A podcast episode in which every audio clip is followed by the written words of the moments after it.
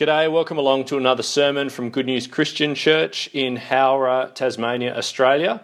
I'm Bernard Kane, I'm the pastor. Get in touch sometime at goodnewschristianchurch.org or why not come by one Sunday morning. For now, here's the sermon. Would you please call to mind um, an experience that I suspect you've had? I hope each of us can muster one of these up. Um, let me describe what I'm reaching for. Would you please recall a time in your life where you had to confront a reality that you felt grossly inequipped to face. A moment where you felt, man, I'm not, I'm not ready for this one. Um, I didn't see this coming, perhaps. I don't know if I've got what it takes this time. Um, I can't do this. Have you had one of those experiences? Can you call one to mind, I wonder? Um, this might seem a trivial example. I remember um, I once turned up to school after a, around about two weeks off sick. I can't remember what sickness I had, but gosh, I remember turning up to school because on that day we were being tested on the material that the class had covered in the preceding two weeks.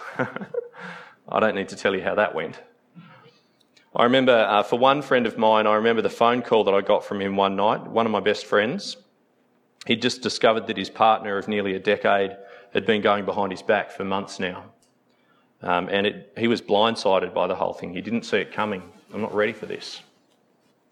Um, I'm reminded of moments of loss as well that you don't know how to face, you don't know what to say. Um, sudden or untimely loss, in particular, uh, that numbness, that disbelief, the inability to make sense of now, let alone to be thinking of what lies ahead.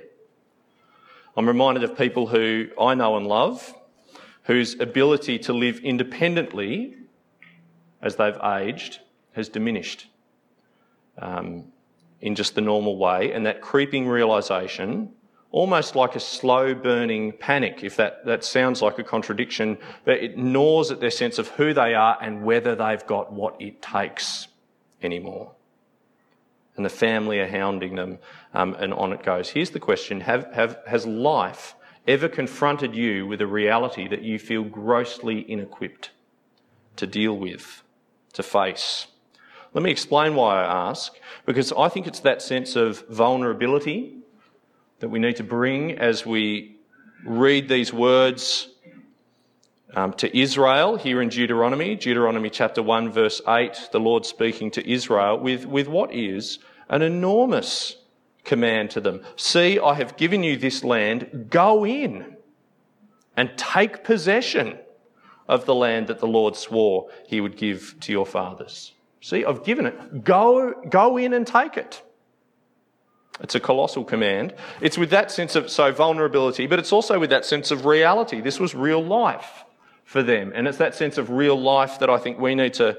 Uh, it's with that sense of real life that we need to figure out how to relate to God's words sometimes pretty challenging words, um, in our own lives, as sometimes difficult to hear um, things come up from that word, difficult to do things are um, God's call to us. And so, vulnerability, a sense of reality, it's with that sense of rawness that I think we need to ask that whole question of how Jesus confronts us, yes, but also comforts us um, in the here and now. So, can we please pray as we turn to Deuteronomy chapter 1 with those things in mind? Let's pray. O Lord our God, we approach your word this morning with a confession. We confess that too often we read your word merely out of habit because it's what we've always done, or out of bare obligation because it's what we've got to do or it's the right thing to do. And yes, Lord, those things are true. It is a, it is a good habit to be in your word. We ought to read it. It is the right thing to do. But Father, we confess that too often we stop there. And rather than thirsting after a clear and a fresh word from the God of heaven to your people on earth, a word to challenge us, a word to spur us on toward godliness that's beautiful and yet difficult, wonderful and yet costly. Instead, Father, too often we've let ourselves be satisfied with just hearing the words, almost being rocked to sleep by their familiarity, comforted by their sameness.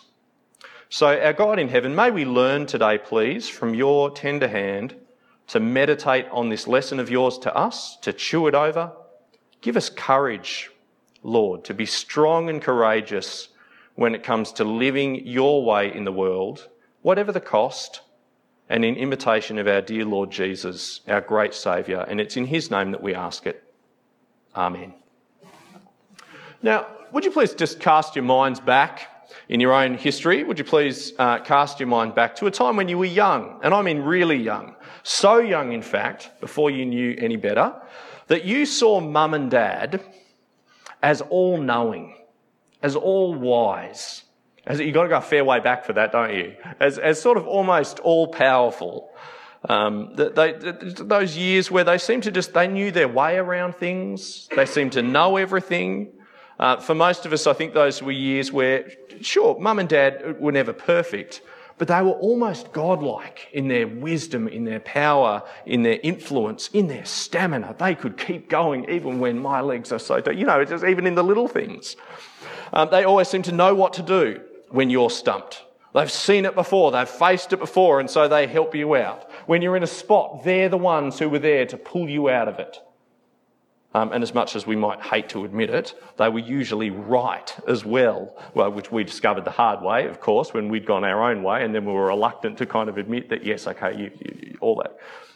Can I say, we look today as we come to Deuteronomy chapter 1 on a speech designed to savage that misapprehension for the present generation of Israelites who are being spoken to here. Moses, in this passage, is going to burst the bubble, burst that bubble for this new generation of Israelites. Because we rejoin the story of Deuteronomy not only with a cutting accusation of mum and dad's greatest failure, but also with a call to action right here and now for the Israelites in the story and here it is don't let history repeat itself. You're standing in mum and dad's shoes now.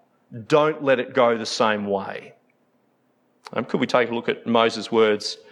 To this generation, camped in Moab, so still outside the promised land, but as they look back in their memories, as they recollect about mum and dad's generation and their experience down at Horeb at Mount Sinai, this truly blessed and vast and plentiful generation. Yes, but this. Chapter 1, verse 5. Come with me. East of the Jordan, in the territory of Moab. Okay, outside the promised land, across the border, just across the border, this present generation. So, east of the Jordan, in the territory of Moab, Moses began to expound this law, saying, The Lord our God said to us, and he now means the parents' generation, said to us at Horeb, You have stayed long enough at this mountain, break camp and advance into the hill country of the Amorites. Go to all the neighbouring peoples in the Arabah, in the mountains, in the western foothills, in the Negev, and along the coast to the land of the Canaanites, and to Lebanon, as far as the great river, the Euphrates See, I've given you this land. Go in and take possession of the land that the Lord swore he would give your fathers to Abraham, Isaac, and Jacob, and to their descendants after them. Can you see it? Mum and dad, go. And don't stop until the Euphrates. If you've got a picture of the Middle East in mind, you remember the Red Sea and how that kind of branches out in this V at the top of it. The Sinai Peninsula in the middle there, they're down there, right down there in Horeb in Sinai. And the, the instruction is go, and they're to go kind of all the way up. As far as the Euphrates, that's like modern Syria, almost Turkey. Go, you see, mum and dad's generation. I promised, so go and take possession. Um, just for a touch of um, reality, added reality for them. Remember, these are people living in tents. So, sure, if we got that instruction, go, we're thinking about, oh gosh, but I live in a bricks and mortar house. You know, how's that even going to work? No, these people lived in tents. The instruction was go, and the expectation was you go. They were told to go. Take a look, verse 19, skipping over a little bit. Verse 19. Then, as the Lord our God commanded us, we set out from Horeb and went toward the hill country of the Amorites through all that vast and dreadful desert that you've seen. And so we reached Kadesh Barnea, a town on the south of the promised land. Uh, then I said to you, Moses speaking to the people of Israel, Israel, you have reached the hill country of the Amorites, which the Lord our God is giving us. See, the Lord your God has given you the land. Go up and take possession of it, as the Lord, the God of your fathers, told you. Don't be afraid. Don't be discouraged. How often is it true that when we're asked to do a really hard thing, that we do the easy bit? we do the first bit. Makes it look like we're making progress, makes it look like we're on the right track. Uh, we'll do the easy bit first that doesn't cost us very much. But in the anatomy of rebellion that is being described here, then comes the stalling. The stalling. Keep reading. Do you see it as stalling? Verse 22. Then all of you, the people of Israel, came to me, Moses, and said, Let us send men ahead to spy out the land for us and bring back a report about the route we are to take and the towns we will come to. The idea seemed good to me, Moses, so I selected 12 of you, one man from each tribe. They left and went up into the hill country and came to the valley of Eshcol and explored it. Taking with them some of the fruit of the land, they brought it down to us and reported, It is a good land that the Lord our God is giving us if you remember the story from Numbers, slightly selective retelling that Moses is giving us here. Is it fair, do you think, from that? Is it fair to call that stalling? What do you think? Um, what, what do you reckon? On the one hand, it's just smart tactics, isn't it? I mean, blunder on in there, um, and who knows what kind of a mess is going to unfold if you just blunder into the land. Send some spies. It just makes sense. Be sensible. Play it smart. But I'll tell you why, two reasons why I'm confident that they're stalling. Culpably, rebelliously, can I be stronger, wickedly so. Verse 22, here was their question. Verse 22, they asked, Let us send men ahead to spy out the land for us and bring back a report about the route. Let us send men to bring back a report. Those two things. Let's take the second one first. Firstly, the report the spies brought back an awesome report about the land, and the people didn't want a bar of it. So, uh, was that enough? Verse 26, chapter 1, verse 26. But you were unwilling to go up. You rebelled against the command of the Lord your God. You grumbled in your tents and said, The Lord hates us. So he brought us out of Egypt to deliver us into the hands of the Amorites, to destroy us. Where can we go? Our brothers have made us lose heart, they say. The people are stronger and taller than we are. The cities are large with walls up to the sky. We even saw the Anakites there. Um, as a dad, I see it as my responsibility to tell my children every now and again, I've told you a million times not to exaggerate.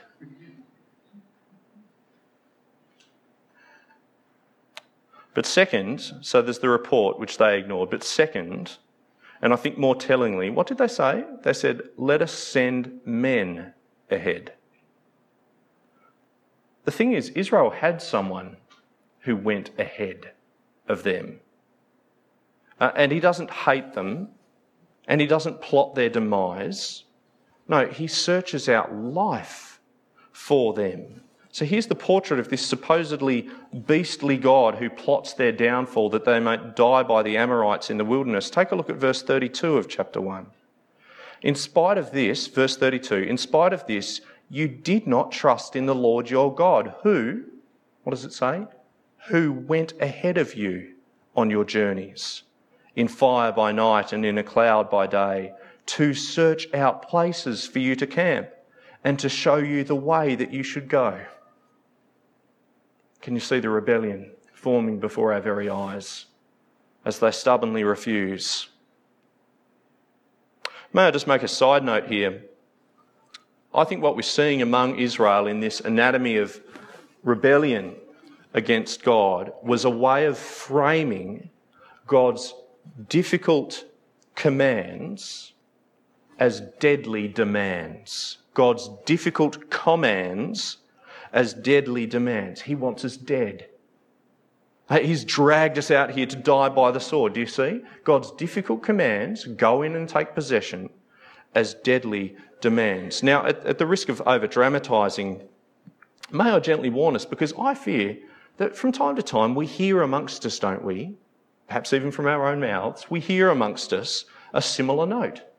A similar note is struck. Even today, even amongst us, it is a challenge to, I think, hear the hard words of God humbly um, have we ever made, for example, God's call on our lives out to be a life denying, joy sapping, kind of soul crushing uh, demand, do you see? Specifically, I, think we've we sometimes skate pretty close to this edge, haven't we, at times, um, in the area of our sexual ethics, uh, broadly speaking. So, have we perhaps spoken as if God's call um, for chastity, um, that, you know, as in no sex, have we perhaps spoken as if God's call for chastity outside of marriage or before marriage, or for those who are never married, or for those outside of heterosexual marriage? Have we spoken as if that call for chastity must somehow be incompatible with a God who loves us? Inconceivable from one who desires life for us, who promises us blessing and fullness? Do you see the switch that we make? It's to put a good and normal appetite for sex, do you see, above the God who created it to be used in his design and ultimately to his praise. Now, I appreciate that I've just touched on a whole bunch, you know, I've opened a whole bunch of can of worms. All of those are longer conversations, the various pastoral issues in there. And they're the stuff of powerful and deep emotions and drives within us.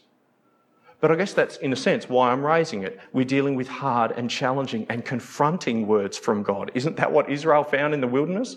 Go in and take possession. For them, it was life and death, quite literally. A difficult command of the word reframed as a deadly demand. Back at verse 30 The Lord your God, who is going before you, will fight for you as he did for you in Egypt before your very eyes and in the desert. There you saw how the Lord your God carried you as a father carries his son all the way you went until you reached this place. We need to beware, friends, framing God's word in such a way that his character is somehow other than the Lord God who is Father to us, who would carry us, the Lord God who would send his Son to save sinners like us.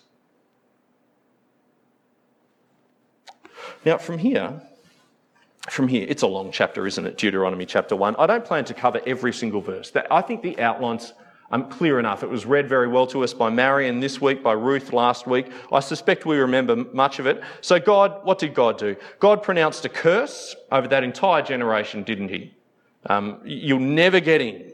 You'll be barred from the promised land, your generation the mum and dad generation. On top of that, he commanded them, so he, pronounced a bar on them, a, a, a, um, an exclusion for them, but then he gave them a command as well to leave Kadesh, to go a different route. Effectively, they'd see out their days treading water as they raised their children, who would then go on to enjoy the land that they longed for, desired, and uh, would take up the promises made of old to Abraham and Isaac and Jacob, those covenant promises.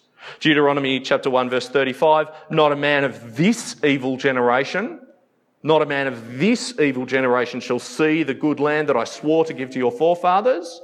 And down at verse 40, but as for you, turn around and set out toward the desert along the route to the Red Sea.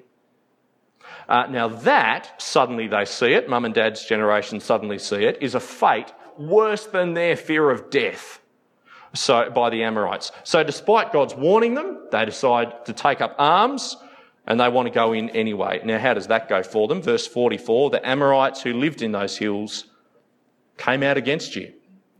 They chased you like a swarm of bees and beat you down from Seir all the way to Hormah. You came back and wept before the Lord, but he paid no attention to your weeping and turned a deaf ear to you, and you stayed in Kadesh many days, all the time you spent there. And remember, all this is said by old man Moses to the children, now adults, I want you to look back at the failings of mum and dad. Let not history be repeated. I'm setting before you today rebellion or repentance. I'm setting before you a reality that, that, explains why you're not already across the river, living the good life in the good land that your parents so longed for. Sometimes the commands of the Lord are hard, and you don't know if you've got what it takes. Go in and take possession of the land. How much harder when you know mum and dad didn't have what it takes, didn't get it right. Mum and dad faced the same decision and they stuffed it. They were tried and found wanting, and now you're there. In some ways, it reminds me of that process that we go through, those of us who are parents. When you become a parent and you, you start failing as a parent, as parents do, and you start seeing your own failings then reflected back to you in the words that your children say to you, the behaviours that they've learnt from you, and you can see it now in someone other than yourself. It gives you a certain level of compassion towards your parents in their failings, doesn't it? But, folks, would you please come across with me? So, we're going to leave for now. We're going to leave the Israelites um, just outside the promised land facing that decision, repentance or uh, rebellion. Would you please come across with me to Matthew's gospel and to Jesus in the desert, being tempted, facing a decision? Because as we head towards us today, let me give you four reasons why I reckon what Jesus is doing here in the desert when he's tempted by the devil is rewriting human failure for us. Come with me to Matthew chapter 4. Would you please do that with me uh, if you're following along? Matthew chapter 4, big number 4 in the text, um, and little number 1, starting at the very start of that chapter. Come with me there. Four reasons why I reckon we're supposed to see Jesus rewriting human failure for us. Reason number one is just the setting, actually. It's got to be deliberate, doesn't it? He's out there. Where is he? He's in the desert. How long is he out there for? 40 days and nights. Um, not unlike the 40 years of the wilderness wanderings. Uh, uh, Matthew chapter 4 and verse 1. Then Jesus was led by the Spirit where? Into the desert to be tempted by the devil. After fasting 40 days and 40 nights, he was hungry. Right? there's reason number one, I reckon, was to see Jesus reframing human failure from the time of the Exodus for us, reliving it, reframing it. Reason number two, who is it that seems bent on Jesus' death here? And who appeals to keep him alive? Take a look. We've already seen it's the Spirit who led him into this desert place. Now, verse 3 the tempter came to him, came to Jesus, and said, If you're the Son of God, tell these stones to become bread. Right? You see who seems to be looking after his life trying to keep him alive versus, by implication, who has brought him out here to destroy him. Do you see? He brought us out here to kill us, to sap our joy, to crush our souls. Uh, reason number three, where Israel heard the Lord's commands as deadly demands, Jesus, do you notice this? Perhaps from your footnotes, you might need to have a look in your Bible. Jesus takes words from Deuteronomy from the desert experience of Israel. Every single one of his answers to the devil is a quote from Deuteronomy and shapes his life to them, finds his life in living in obedience to the commands that God had given to the people of Deuteronomy back there in the desert. Matthew chapter 4 and verse 4, Jesus answered, here's just the first example. Jesus answered, It is written, man does not live on bread alone, but on every word that comes from the mouth of God. Last little detail, last reason I think Jesus is reframing human failure for us and reliving it for us, uh, but in obedience. Lastly, is a detail I haven't noticed before. What do you make of verse 11? Take a look at that with me. Verse 11. Here's my hunch. I think it shows us that Satan was almost right. Almost right. Jesus would have died out there. He wouldn't have made it. He would have perished in the desert.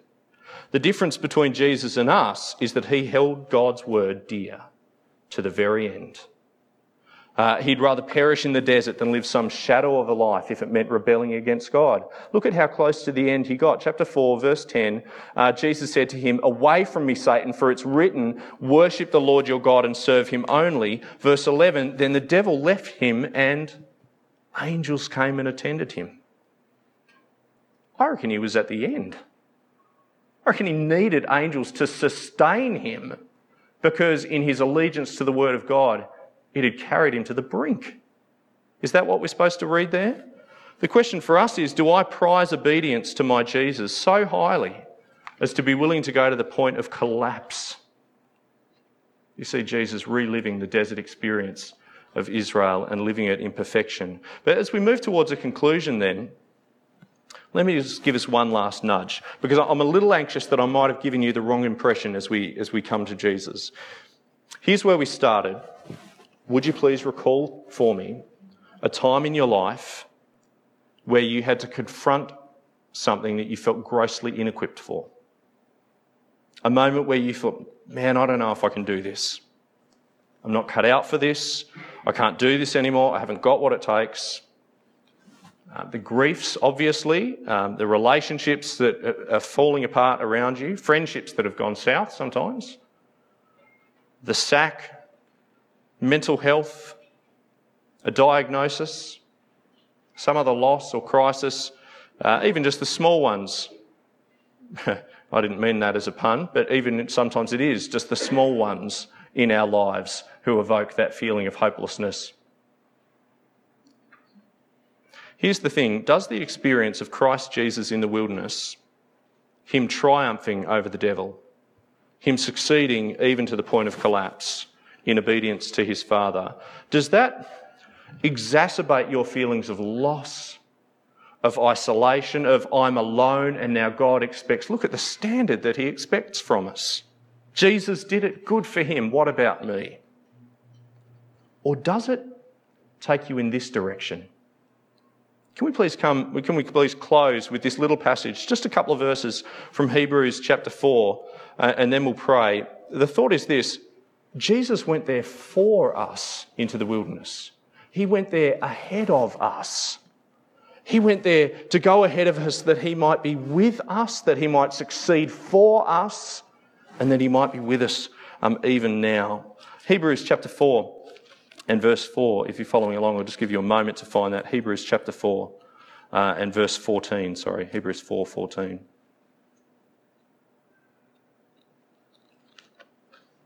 we find ourselves not alone in this life, dwarfed by the standard of Jesus and his obedience.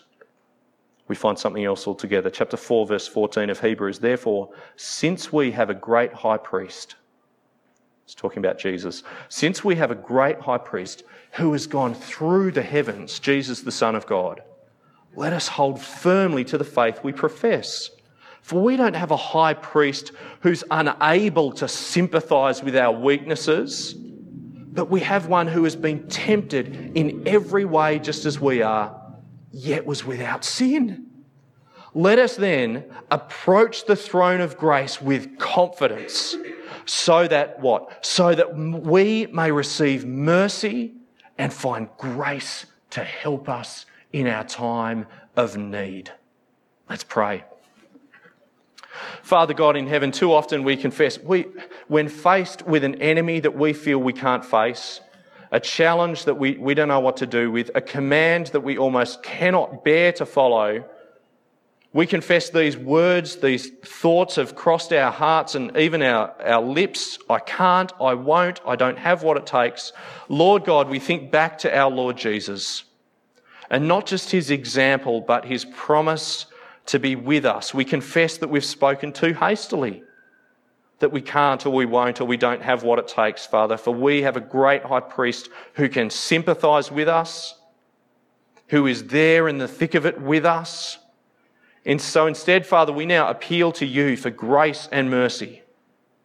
Though everything may fall away and crumble, our very life ebb away from us as Christ did in the desert, and eventually fully did at the cross. We appeal to you, our God, that we might find mercy and grace to help us in our time of need.